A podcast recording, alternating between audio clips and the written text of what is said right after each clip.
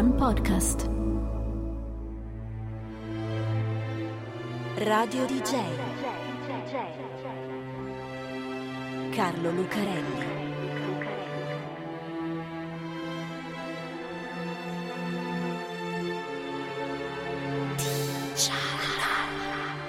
Carlo Lucarelli presenta Di Giallo, il podcast True Crime di Radio DJ.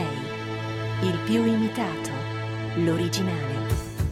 C'è una parola che quando si raccontano i fattacci di cronaca nera, per quanto brutti siano, si tende a non usare più. Mostro. Ed è giusto. Intanto perché per quanto mostruose siano le cose che ha fatto, resta sempre un essere umano. E poi perché quella parola lo colloca subito fuori dal mondo, un alieno che viene dallo spazio, dalla profondità degli abissi, dal bosco, come il lupo cattivo. E così si perde il punto della situazione, le ragioni di quello che è successo. Sono Carlo Lucarelli e quella che vorrei raccontarvi è la triste e assurda storia di Alessandro, il mostro, chiamiamolo ancora così, di Borgo Panigale. L'Italia è quella del 1949, ancora appena uscita dalla guerra, con tutto il suo strascico di macerie, miseria, violenza e non ancora quella del boom che seguirà alla ricostruzione. L'Emilia però è già avanti, Bologna è già in viaggio verso gli inizi del suo miracolo economico, anche se resta enorme la sproporzione tra chi sta facendo fortuna, chi se la cava, chi tira avanti e chi invece ancora quasi muore di fame. Tato è un bambino fortunato perché è nato in una famiglia di quelli, come si dice in Emilia, che stanno bene. I suoi hanno un negozio di generi alimentari a Borgo Panigale, un paesone alla periferia di Bologna, che durante la guerra ha subito pesanti bombardamenti, visto che qui c'erano le fabbriche, ma che si sta rapidamente ricostruendo. I signori Bonora sono giovani e si stanno dando da fare. La drogheria funziona bene e Lamberto, che per tutti è tato, è un bambino felice. Vispo lo definisce la stampa con quegli aggettivi che si usano sempre con i bambini quando succede qualcosa di brutto. Graziosissimo, intelligente, studioso. Così bravo che appena entrato in prima elementare, a sei anni, e già sa leggere e scrivere. Cronaca Nera, uno dei settimanali specializzati in fattacci di cronaca, diffusissimi prima che arrivassero quelli di gossip a sostituirli, aggiunge un particolare di quelli che commuovono i lettori. A Tato piace la favola di Pinocchio Tutte le sere papà di Almo gliene legge un capitolo prima di addormentarsi e per quel Natale mamma Adelaide gli ha promesso un pinocchio di legno col naso lunghissimo. Ecco, il primo pomeriggio di mercoledì 30 novembre del 1949, sono appena passate le due, Tato esce dalla sua classe e scende nell'atrio dell'asilo del Sacro Cuore di via Bombelli. Sono venuti a chiamarlo perché corra subito a casa, dove è successa una cosa grave. La nonna si è sentita male, ha avuto una sincope mentre stava nel negozio, in fin di vita e vuole vedere il nipotino. E in effetti le voci erano arrivate fino all'istituto. Borgo Panigale è un paesone. Quella mattina qualcuno aveva avuto un colpo dai Bonora, ma il custode aveva sentito dire che fosse un vecchio cliente e che c'era rimasto secco. Ma si sarà sbagliato. Ci sarebbe un altro particolare sospetto. Chi è venuto a prendere Tato è un giovanotto con la faccia coperta da una sciarpa e un grosso passamontagna calato sulla fronte, come se non volesse farsi riconoscere. Va bene, è quasi dicembre, avrà freddo. Erano anche altri tempi. Le deleghe al ritiro dei bambini da scuola, con la carta d'identità allegata e tutto il resto, non esistevano. E insomma, se la nonna morente vuole il nipotino, che fai? Non glielo dai? Così Tato sale sulla canna della bicicletta dello sconosciuto e se ne vanno insieme. Verso le 16 la mamma arriva in via Bombelli a prendere Tato. Ma come? Non avevate la nonna morente nel negozio? No, quello era un vecchio cliente fulminato da un infarto. Tato dov'è? Dov'è? La signora Adelaide torna di corsa in negozio, dove c'è Dialmo, e insieme chiamano la polizia. E intanto la signora si ricorda di una cosa detta dai compagni di Tato, che erano scesi per tutta quella confusione. Tato dov'è? Dov'è Tato? Dicono che l'hanno visto andare via con un giovane che pareva uno dei Marani, che è una famiglia di Borgo Panigale. Uno dei Marani, in quel momento, è in negozio a fare la spesa. Si chiama Alessandro e quando sente la signora fa uno strano sorriso e dice una cosa altrettanto strana. Dice: Non penserete che sia stato io? Alessandro è il settimo dei 13 figli della famiglia Marani, che abita in una vecchia casa in via dell'aeroporto ed oltre ad essere numerosa ha anche parecchi problemi economici. Il signor Marani è disoccupato, Faceva lo stradino finché non ha avuto un incidente che lo obbliga a camminare con le stampelle. La signora Marani invece è casalinga e in effetti con 13 figli da badare e un marito invalido non è che possa fare altro. Gente modesta ma onesta, li definisce la stampa, che ci tiene a precisare che quattro dei giovani Marani hanno trovato lavoro. Uno fa il cameriere, uno il barbiere e un altro il falegname e una è impiegata in una distilleria. Brava gente, insomma, ed è vero. Alessandro però è la pecora nera della famiglia. Nessuna voglia di studiare, tanto che molla le elementari, e nessuna voglia di lavorare, tanto che gli hanno trovato un lavoro come apprendista in un'officina, ma si è fatto subito licenziare. Alessandro ha 15 anni, nessun titolo di studio, nessun lavoro, ma un'idea chiara in testa ce l'ha. Non vuole essere povero. Lo dice sempre, mi sono stancato di essere povero. È per questo che ai primi di novembre ha messo su una banda di cui è il capo. E lo dice ad un amico, un ragazzino di 12 anni, vuoi stare con noi? Perché chi siamo? Noi due, io e te. Gli ha dato anche un nome alla banda, l'ha chiamata la banda di Zorro. Perché infatti ha quasi 15 anni Alessandro e nell'Italia che ha visto la guerra a volte sono anche tanti, ma lui è ancora un bambino. La banda di Zorro. Che vuol fare la banda di Zorro? La prima cosa è stata una lettera minatoria indirizzata al padrone dell'officina dove Alessandro lavorava. Il signor Pirazzi si trova nella bucchetta delle lettere un foglio che minaccia la figlia se procederà nell'idea di licenziare il buon Alessandro, firmato Zorro. Pirazzi non si spaventa, butta via la lettera e licenzia Alessandro, forse anche per questo.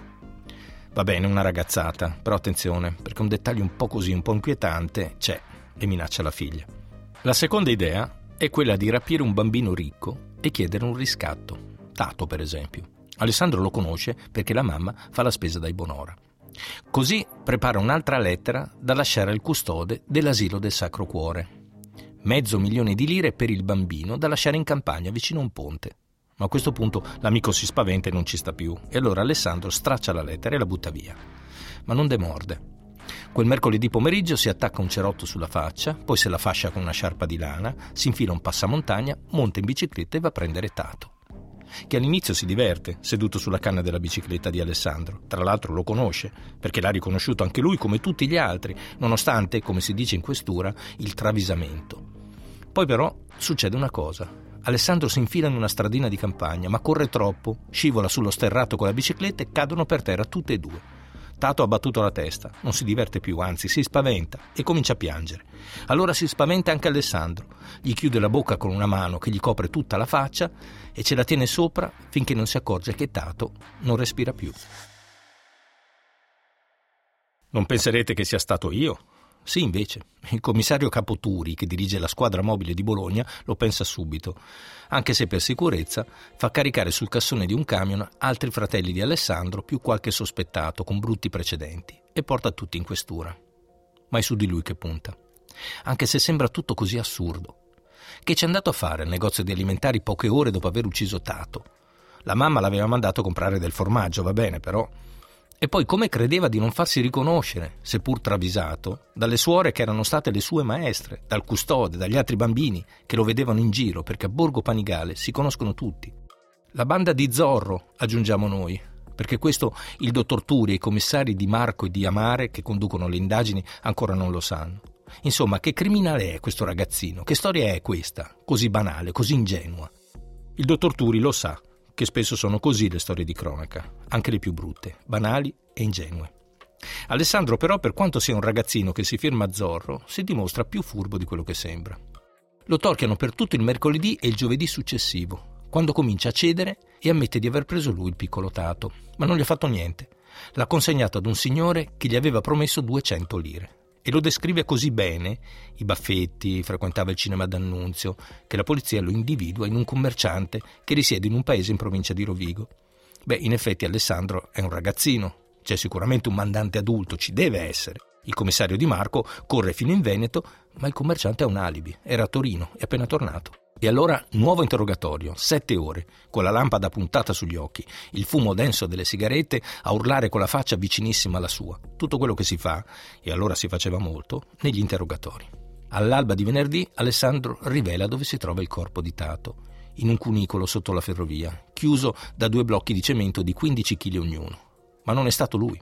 C'era un adulto, ci deve essere, un operaio, che lavora alle officine minganti La polizia va a prenderlo, ma anche lui ha un alibi e non c'entra niente. Non c'è un adulto. Ha fatto tutto lui, Alessandro, Zorro, di 15 anni, che finisce sotto processo per aver ucciso così un bambino di 6 anni. Una cosa orribile, mostruosa. La stampa si scatena e quella parola mostro salta fuori sempre. Il settimanale Cronaca Nera titola Non si può dire mostro, sì, ma solo perché, continua, un mostro è ancora un uomo. Alessandro, il mostro di Borgo Panigale. C'è una cosa su cui molti giornali insistono, come per spiegare perché un ragazzino di modesta ma onesta famiglia finisca per diventare un mostro. Ed è la brutta, nefasta, criminogena influenza di quello che leggeva. Il piccolo cowboy, albo numero 1, lire 15, I banditi del passo giallo. Insomma, i fumetti. Sorvegliati speciali negli anni 30, con il regime fascista che non vedeva di buon occhio certe storie di importazione americana, è proprio con la vicenda di Alessandro e Tato che i fumetti entrano nell'occhio del ciclone. C'è un tizio, nell'albo del piccolo cowboy, che si mette un cerotto sulla faccia per non farsi riconoscere. Vuoi vedere che ha preso spunto da lì? Vuoi vedere che i fumetti sono criminogeni? Cosa leggono i nostri bambini? Se lo chiedono i cinegiornali della settimana Incom, articoli, saggi, dibattiti parlamentari e una grande mostra organizzata a Roma dal Fronte della Famiglia nel 1951, con una serie di tavole divise per argomenti, delitto, omicidio, sensualità, violenza. L'onorevole Maria Federici della Democrazia Cristiana propone un disegno di legge per una commissione di censura preventiva composta da un magistrato, un questurino, un padre e una madre di famiglia, due insegnanti delle medie, due delle elementari, un medico e un rappresentante dell'ente per la protezione morale dei fanciulli. Dal momento che, scrive, alla base di ogni deviazione, di ogni delitto commesso dai giovani in questi anni, si può sicuramente rintracciare la suggestione di certa stampa eccitatrice. In Italia escono ogni anno 34 giornalini che uniscono storie e fumetti, e 120 albi, soprattutto nel formato a striscia, lungo e rettangolare, che fa risparmiare carta, per un totale di 6 milioni di copie. C'è Asso di Picche, eroe mascherato che mena, anche se solo i cattivi, e non è proprio in linea con la legge, che è normale per un supereroe. C'è Jim Toro, che combatte e quindi frequenta la mala cinese di San Francisco, e a fianco ha una tipa conturbante, tutta in nero attillato, che chiamano Vipera Bionda. Chinova, che mascherato da diavolo dalla caccia agli indiani che l'hanno scalpato. E poi c'è anche Pantera Bionda, bellissima e scosciatissima versione femminile di Tarzan, più volte censurata, si immagina perché. I fumetti, col loro barbaro gergo, sto citando la stampa di allora, sono una fabbrica di torbidi sogni che costringe i bambini a dormire con la luce accesa, perché i colori vivaci delle tavole si imprimono indelebilmente, implacabilmente nella loro fantasia.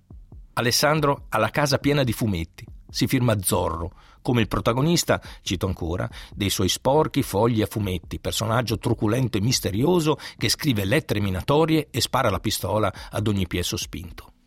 Gli anni Sessanta, con il fumetto nero alla diaboliche e quello erotico alla Vartan, devono ancora arrivare, ma alla stampa già basta. Il piccolo cowboy nella cameretta di Alessandro, che però, come attenuante, non conta.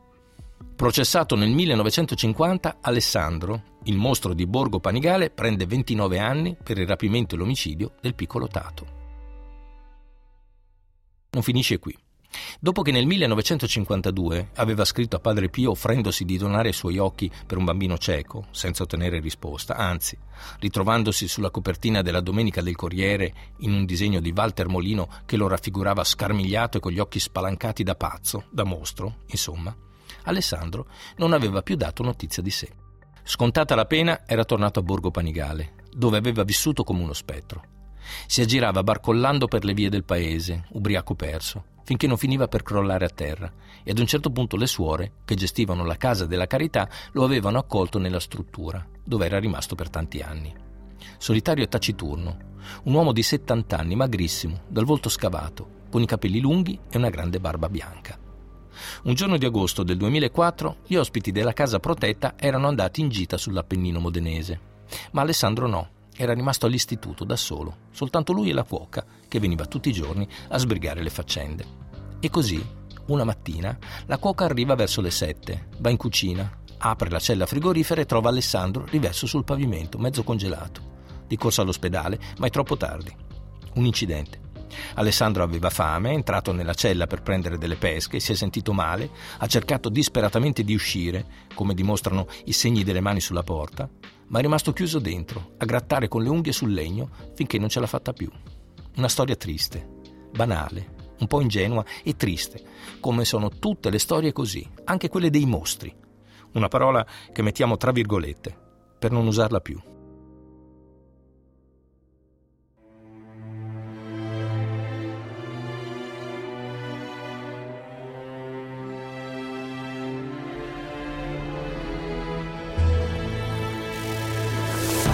Radio DJ Carlo Lucarelli.